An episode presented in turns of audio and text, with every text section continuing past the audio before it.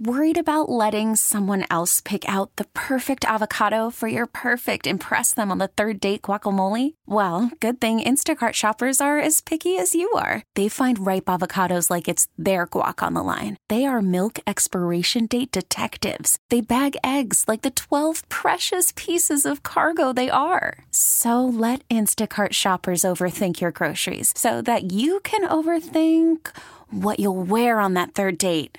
Download the Instacart app to get free delivery on your first three orders while supplies last. Minimum $10 per order, additional term supply. Hour two of the program in just a little bit.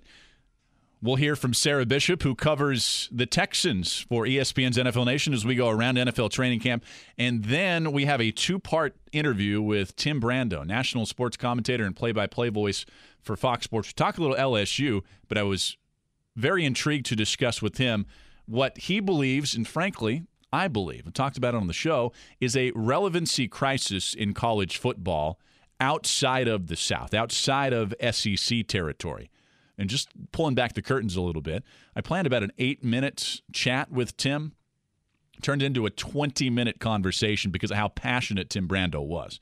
So stay tuned for that. We'll have part one at 920, and we'll have part two at about 935. First, though, Let's go back inside NFL training camp when we finish off the AFC South with the Texans.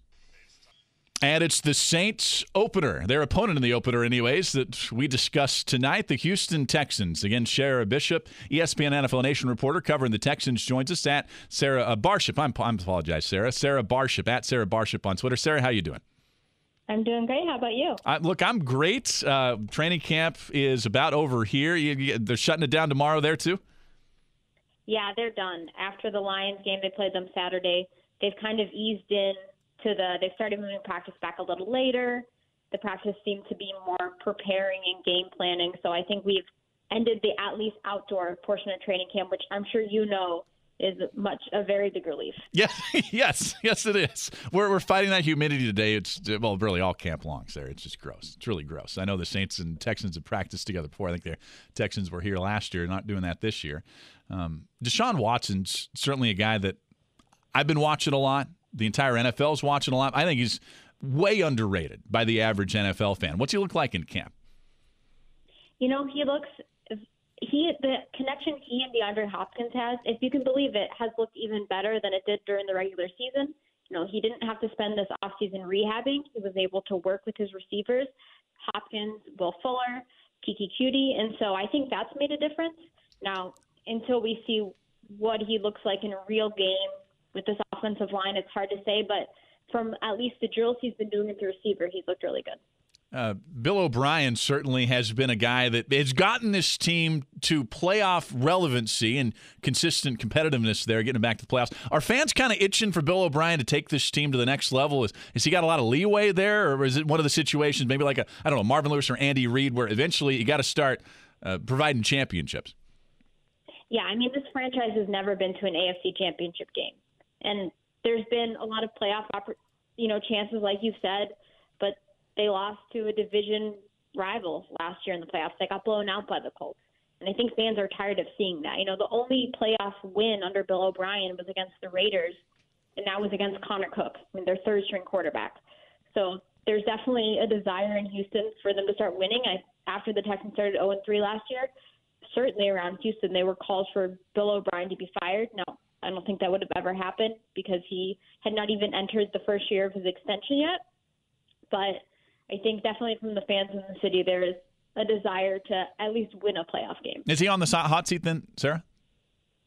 You know, I would have said earlier this offseason, I would have said absolutely not. But after watching Brian Gaine get fired, I think it's hard to rule anything out. I mean, Cal McNair has clearly shown he wants to win now. And I think if Bill O'Brien doesn't get it done to McNair's satisfaction, I don't think you can rule out him getting fired. Now, I still think it's unlikely, and I, I think this team even if they're not a playoff team, I do think they're going to have enough success that they're probably not going to fire their head coach. But I think even my answer now looks different than it did at the beginning of the offseason. Yeah, that's what training camp preseason's for, right? And change your answer. We're allowed to do that. I think we're allowed to do that. Uh, I've, I've, been covering your uh, covering. I've been following your work and your coverage of the Jadeveon Clowney situation on ESPN for the last few weeks. What's the latest there? It sounds like he's look. They're trying to dump him, trying to find a suitable trading partner. You know, that's been the talk, and I just have a hard time. See, I mean, look, it absolutely could happen, but given how difficult it will be to one find a trading partner, a team that has enough cap space in the future that they could sign into that long-term deal, especially because right now the deadline's passed, the franchise tag deadline's passed, so this team would have to wait until the offseason anyway to sign him. I think that makes it difficult to consider giving up a lot of pieces. Um, and I you know, maybe the Texans, if they get the opportunity to get talent, a left tackle maybe who can help them immediately, I don't think you can rule it out, especially because he hasn't reported yet.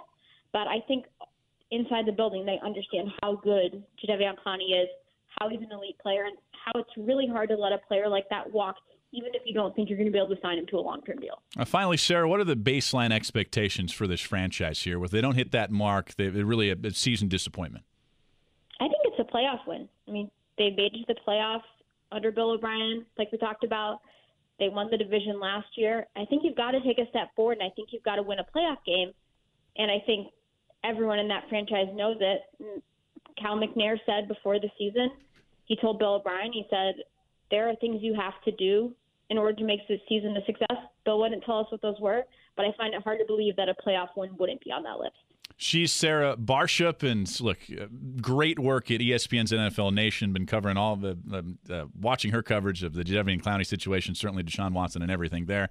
I suggest you follow her at Sarah Barshop. Sarah, really appreciate the time tonight. Uh, last minute call, by the way, really appreciate that.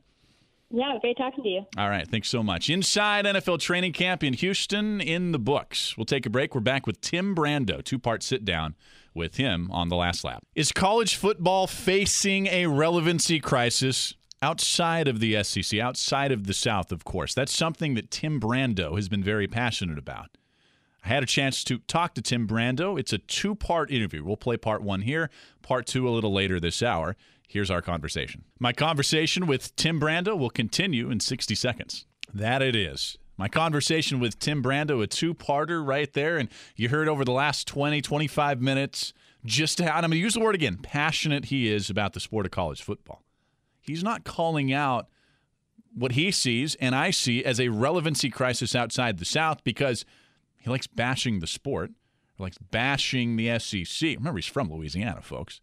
No, it's because he loves the sport and he wants to see it flourish and succeed and I do too. It's going to take an 18 playoff. It's going to take more than just that. There's no doubt about it. And it, when I talk about relevancy, to speak for myself here, I'm not talking about well all this all the talent in high school and in college is kind of conglomerated down here in the SEC and some parts of the ACC, maybe a, a team or two elsewhere. I'm not talking about that. I'm talking about ratings. I'm talking about eyeballs on televisions, ears listening to college football broadcasts on the radio. Got to fix it. Got to fix it. And if you leave it up to the people who are making money, I think was Tim's point. The people who are making lots of money off college football. Greg Sankey, college presidents, Big Ten commissioner, ACC. These head coaches, not going to happen. It's not going to happen. It's got to come from the people who want this sport to succeed and are very passionate about it. Well, and, and I love it.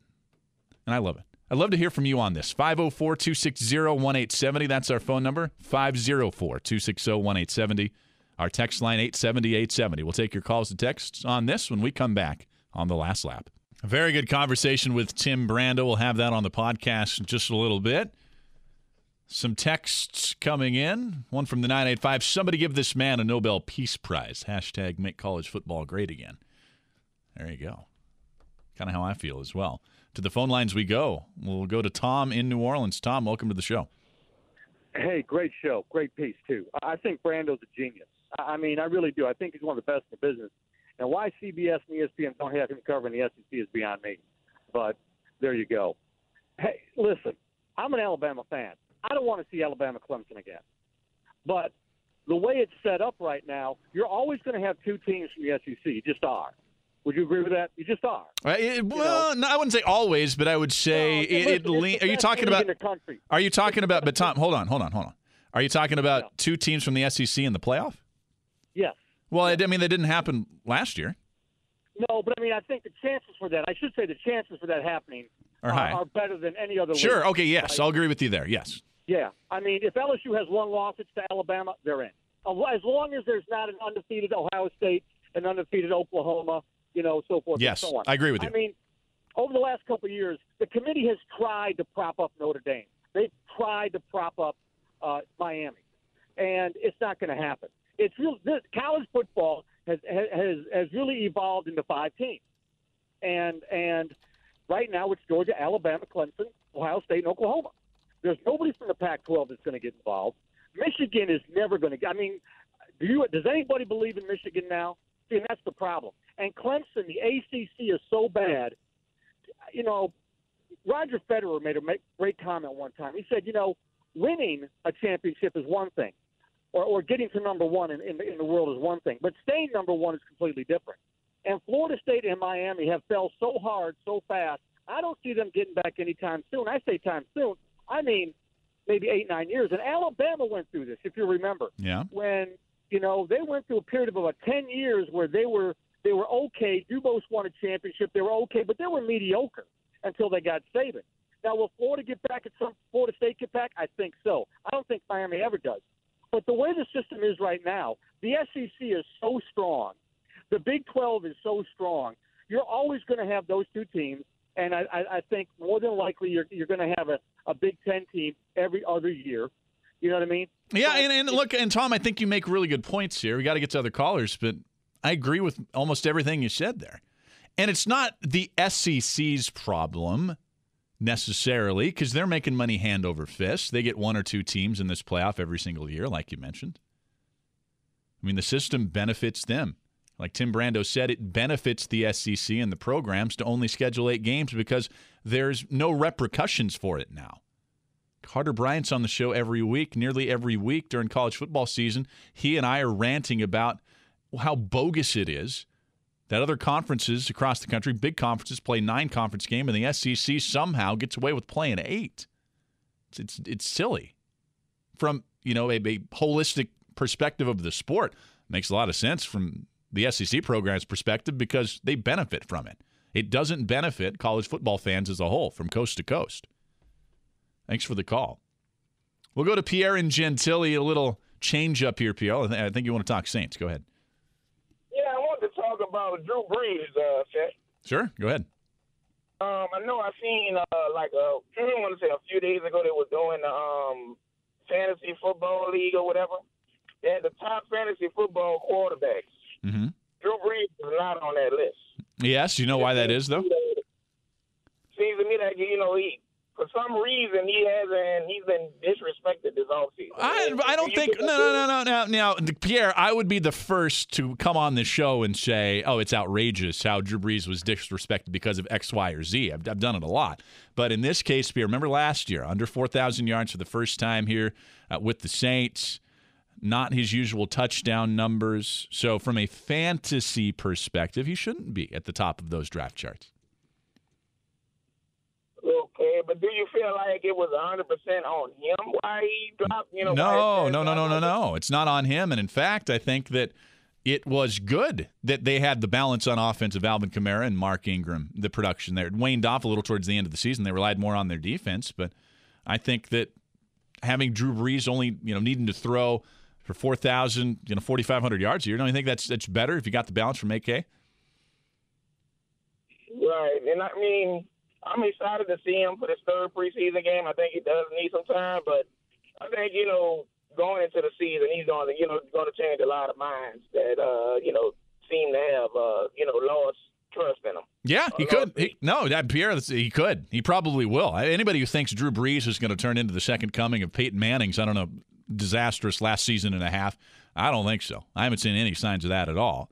But we will see Drew, according to Sean Payton, yes, as Pierre referenced, against the New York Jets on Saturday. Sean telling us today during his post practice press conference that Drew will play. And that is the plan. That's kind of been the plan the last few years with Sean and Drew. Our Blue Runner Gumbo opinion poll back to Brando. Well, he says college football is suffering from a relevancy crisis outside of the South. Is he right? Right now, 76% of you are saying yes. It surprises me a little bit in the heart of SEC country. But I agree with the majority. I agree with Tim. You can cast your votes at WWL.com or the radio.com app. Back on the last lap after this. Well, kickoff of football season with the Who Dat Nation Rally and Music Festival is just a couple of weeks away. It's going to be Friday, Saturday, and Sunday on September 6th, 7th, and 8th. Good food, great music. We told you, big time family fun at LaSalle Park in Metairie. You're going to listen to this lineup.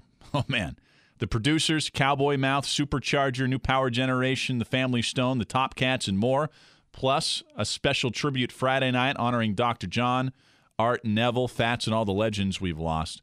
Irma Thomas, Renard Poche, Deacon John, and others going to perform on that night. You can get your tickets now for the official Who Dat Rally and Music Fest presented by Bud Light. On a separate note, if you want to attend one or both of our VIP shows at the Jefferson Performing Arts Center, you can get your tickets now before they are sold out. That's the Guess Who on Saturday the 7th from 5:30 to 6:45 and Blood, Sweat and Tears on Sunday, September 8th, same time. Hey, Rob Bradford here. I have set out on a mission with my good friends at FanDuel to prove what I have known for some time baseball isn't boring. Now I have a daily podcast to prove it with some of the most notable people in the baseball world screaming baseball isn't boring from the mountaintops or at least agreeing to come on our show. Players, managers, GMs, and yes, even the commissioner of baseball, Rob Manfred. It has been a constant wave of baseball's most powerful voices. So join the revolution. Subscribe and soak in Baseball Isn't Boring. Listen on your Odyssey app or wherever you get your podcast. You'll be glad you did.